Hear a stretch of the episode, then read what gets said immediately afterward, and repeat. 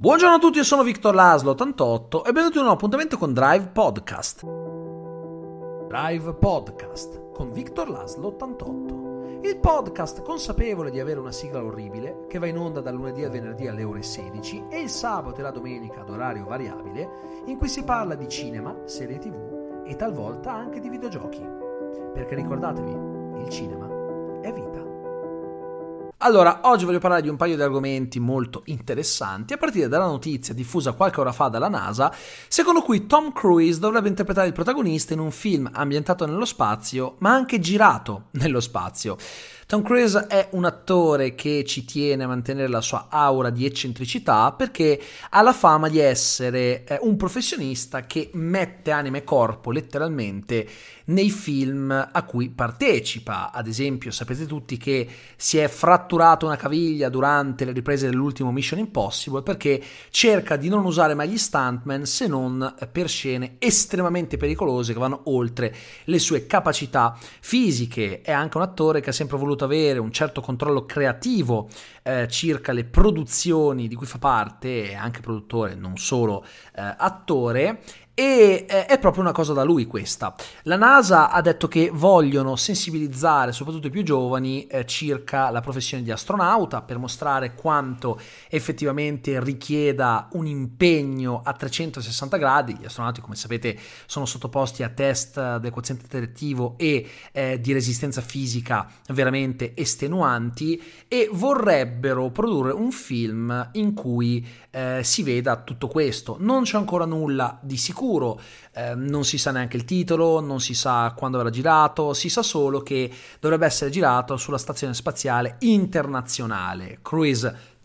si è eh, detto molto molto contento ed entusiasta eh, di entrare eh, a far parte del progetto e per una cosa del genere è, l'attore che mi verrebbe in mente eh, istantaneamente. Io non ho mai nutrito grande simpatia per Tom Cruise, ha fama di non essere particolarmente affabile, però lo stimo come professionista, poi nel privato non lo conosco come penso nessuno di voi che state ascoltando, ehm, ma non si è mai posto in maniera gioviale, mm, anche nelle interviste l'ho sempre visto un po' eh, troppo pieno di sé e non lo apprezzo granché a livello interpretativo, io apprezzo come ho già detto eh, il mood ehm, che esprime, però ad esempio l'ho adorato in Tropic Thunder quando ha interpretato Les Grossman, forse perché eh, non è abituato a ruoli comici e quello è un ruolo estremamente sopra le righe che lui ha saputo interpretare in maniera eccezionale ed è diventato anche un personaggio cult, in tanti se lo ricordano, è stato oggetto di moltissimi meme, quindi diciamo che eh, il pubblico lo ha grandemente apprezzato. Un film del genere, al di là eh, del coinvolgimento di Cruise, potrebbe essere interessante perché effettivamente abbiamo sempre visto film sullo spazio che presentavano alcune lacune da un punto di vista scientifico, anche Gravity, che sembra realizzato con estrema cura, eh, presenta diverse eh, inesattezze. Chi eh, si occupa di divulgazione eh, lo sa bene, ci sono creator come Adrian Fartade che se non sbaglio ne hanno parlato e effettivamente io da profano sono rimasto colpito dal film, chi invece conosce la realtà è rimasto un po' interdetto perché un conto è un film di fantascienza in cui ti puoi inventare regole fisiche varie, ma un film che ha la pretesa eh, di raccontarti eh, la storia di un astronauta eh, magari l'appassionato o, o, l'esperto vorrebbe che fosse il più accurato possibile. Ma è difficile eh, rendere il tutto accurato dal momento che ricreare le condizioni in cui si trovano gli astronauti non è qualcosa di semplice di per sé. Girando un film realmente nello spazio si avrebbe naturalmente un realismo totale, per cui la cosa mi interessa parecchio e eh, francamente sono anche curioso di vederlo. Peraltro alla produzione partecipa la SpaceX, che è la, la, l'agenzia eh, spaziale privata di Elon Musk, altro personaggio eh, abbastanza particolare che eh, definire eccentrico eh, sarebbe poco, un vero e proprio genio del nostro tempo, di quelli che eh, nascono una volta ogni cent'anni, poi ci sono persone che naturalmente come eh, per tutto ciò che fa tendenza dicono che Elon Musk sia un cialtrone, ma magari fossi io cialtrone come Elon Musk, perché non solo è un genio, ma è anche un imprenditore con due coglioni cubici, per cui eh, è senz'altro la persona giusta eh, per la produzione di un progetto del genere. Poi è una collaborazione, però è significativo che la NASA prenda parte attiva alla produzione di un film di questo tipo, un film che penso eh, contribuirà anche a divulgare certe verità scientifiche, siamo in un periodo di scetticismo, no? siamo in un periodo in cui eh, tutto va messo in discussione, eh, non ci si può sempre affidare alla realtà che ci raccontano i potenti, no? Eh, e sì, sono molto ironico perché io sono dell'idea che eh, bisogna sempre verificare eh, le cose, ma fino a un certo punto. Quando parlo con una persona che afferma che l'allunaggio non sia mai esistita e mi sento dire non lo so io come non lo sai tu, quindi io scelgo di credere questo perché tu ti basi eh, sulle cazzate che ti hanno detto, poi però quando chiedi di provare eh, che effettivamente non siamo mai stati sulla Luna, eh, iniziano ad addurre mh, motivazioni astruse come guarda, guarda il modulo per l'allunaggio, è fatto con lo scotch, eh, c'è la carta stagnola, sicuramente hanno utilizzato la carta stagnola e lo scotch che si trovano all'S lunga, ne sono eh, pienamente convinto, non sono assolutamente materiali creati appositamente eh, per essere impiegati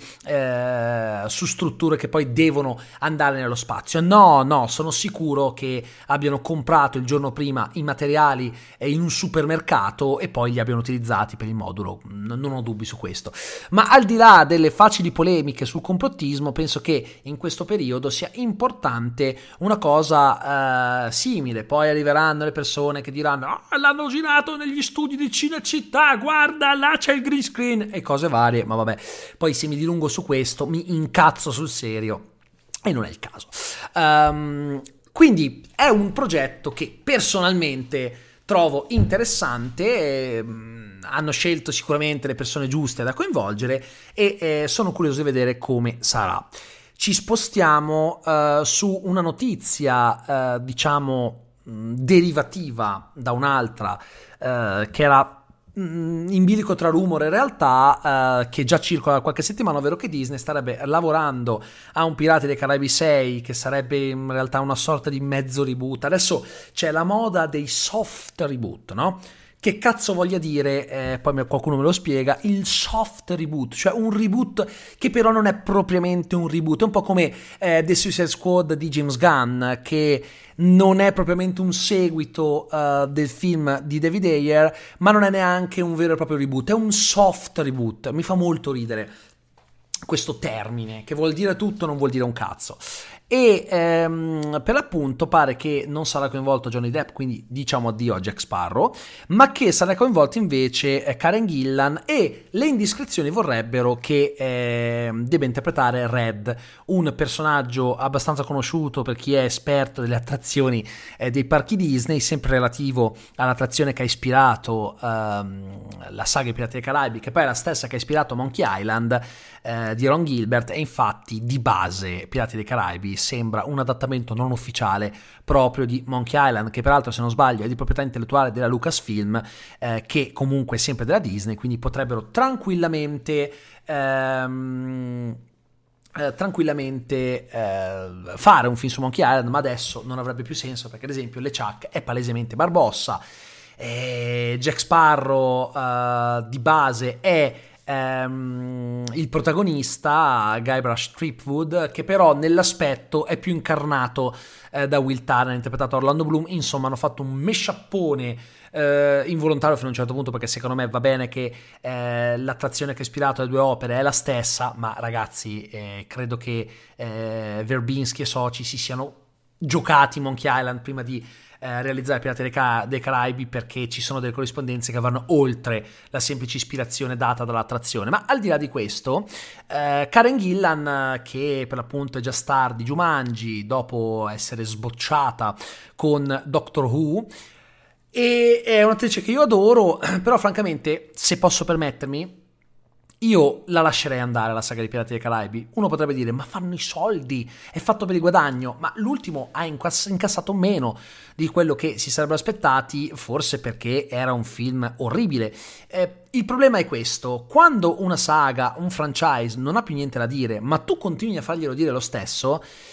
Credo che il pubblico se ne accorga perché eh, le idee che c'erano in Pirati dei Caraibi eh, 5 erano poche, ma confuse, con risvolti di trama assolutamente assurdi, non entro nel merito perché magari qualcuno non l'ha ancora visto e non voglio fare spoiler visto che è disponibile su Disney Plus, ma la cosa mi fa parecchio eh, incazzare perché sembra che l'abbiano realizzato tanto per realizzarlo, sembra che non ci abbiamo messo impegno, tutti i film sono realizzati per un profitto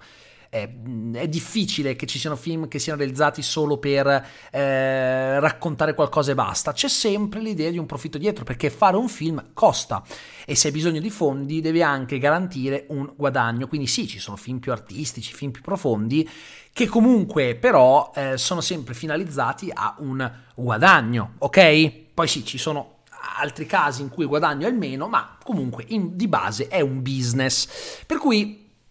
se tu vuoi fare tanti soldi, non devi limitarti a fare il compitino sfruttando il franchise, ma tu devi dare al pubblico qualcosa che renda onore a quel franchise, soprattutto se è famoso e molto apprezzato.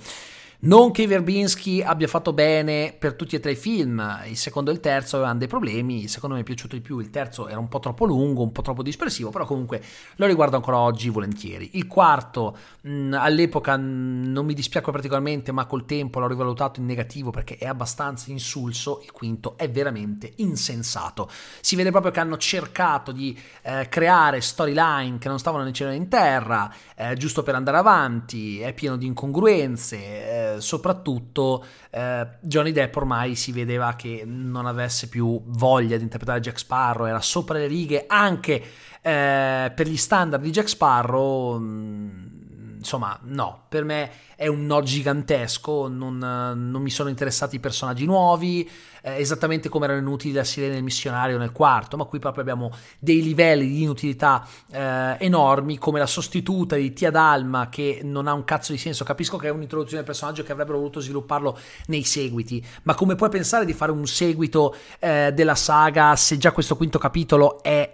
realizzato veramente male, eppure sembra che vogliano farlo. Penso che dovrebbero veramente eh, smetterla, non ha davvero il minimo senso che continuino se vogliono rimanere su quella china. Eh, non mi interessa il fatto di fare una sorta di boot che sarà dicono soprattutto al femminile, è più incentrato su personaggi femminili, anche qui sfruttamento della tendenza del girl power. Va benissimo, è giusto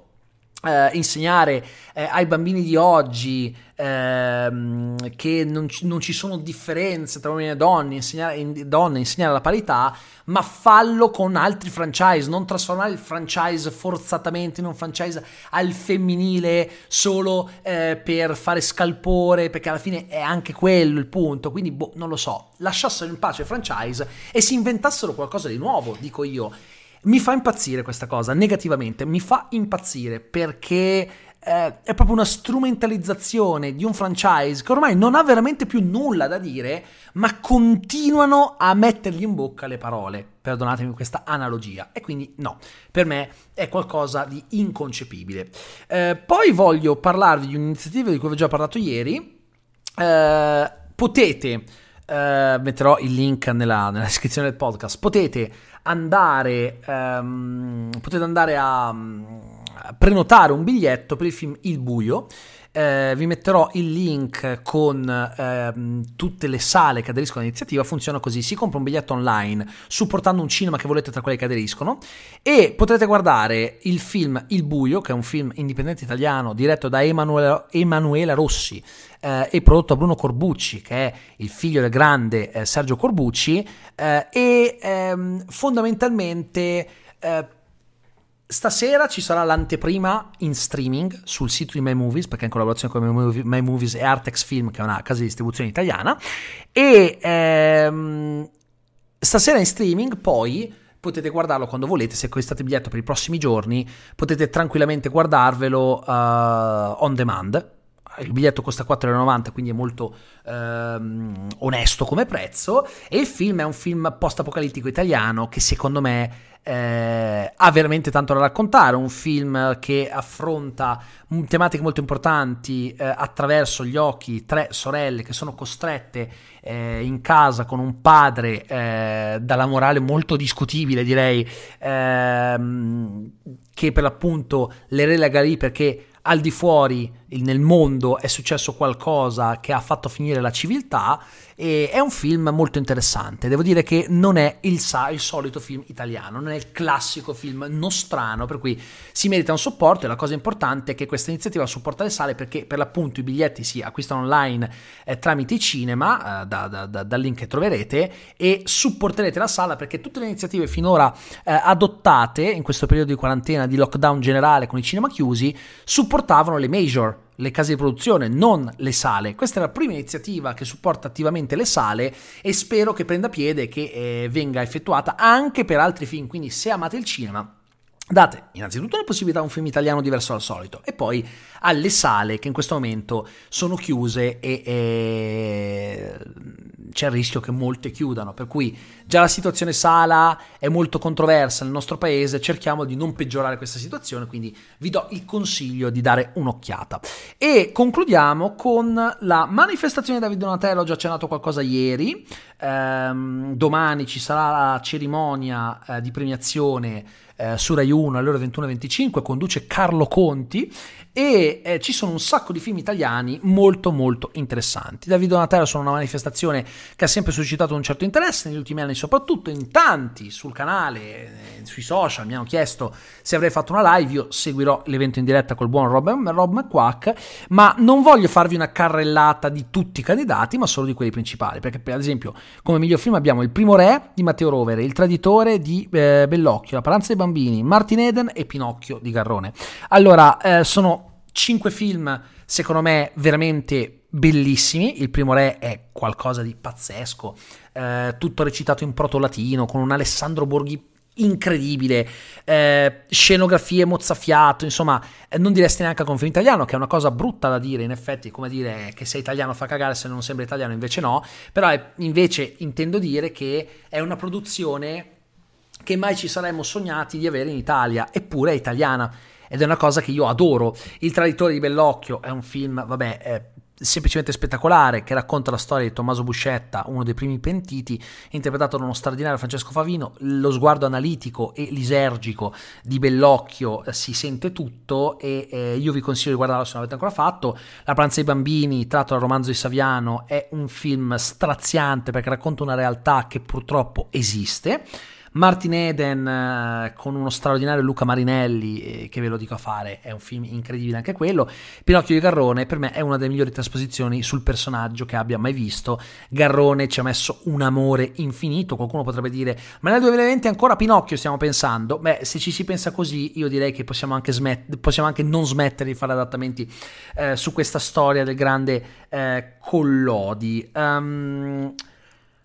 e poi abbiamo anche miglior regista esordiente, ad esempio 5 numero perfetto Igor, Bangla Fine Buyan, il campione Leonardo Agostini, di D'Agostini, l'immortale, l'immortale di Marco D'Amore e Sole di Carlo Cironi. Allora, i più interessanti di questa categoria sono senza dubbio L'immortale di Marco D'Amore, che è un film che fa da ehm, non voglio dire prequel perché non è il termine adatto, diciamo di introduzione alla quinta stagione di Gomorra, ti spiega come mai ci sarà il personaggio di Ciro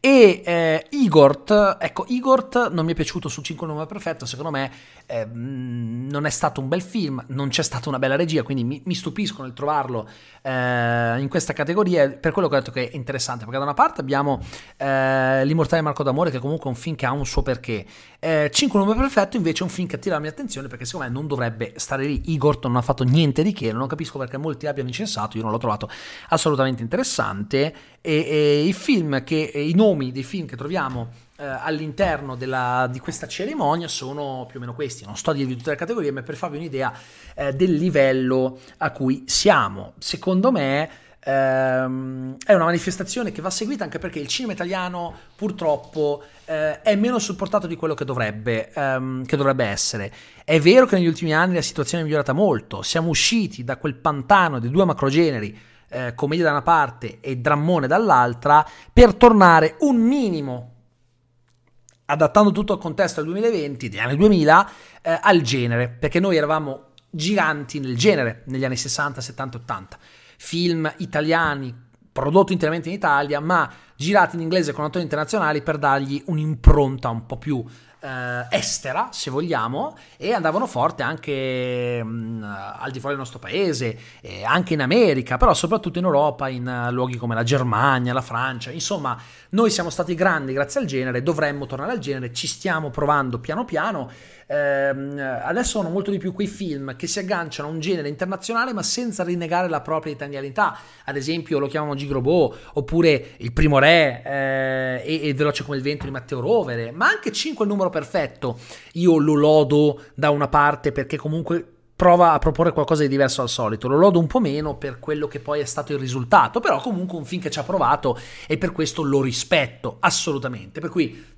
Date un'occhiata magari alla lista dei film, se volete domani potete seguire Davide Donatello o in autonomia da soli davanti al televisore, oppure potete anche seguire me e Rob che parleremo, seguiremo la cerimonia, ne parleremo eh, in live. Quindi eh, il Drive Podcast di oggi eh, finisce qui, io vi do appuntamento a domani sempre intorno alle 16 e vi auguro una buona giornata.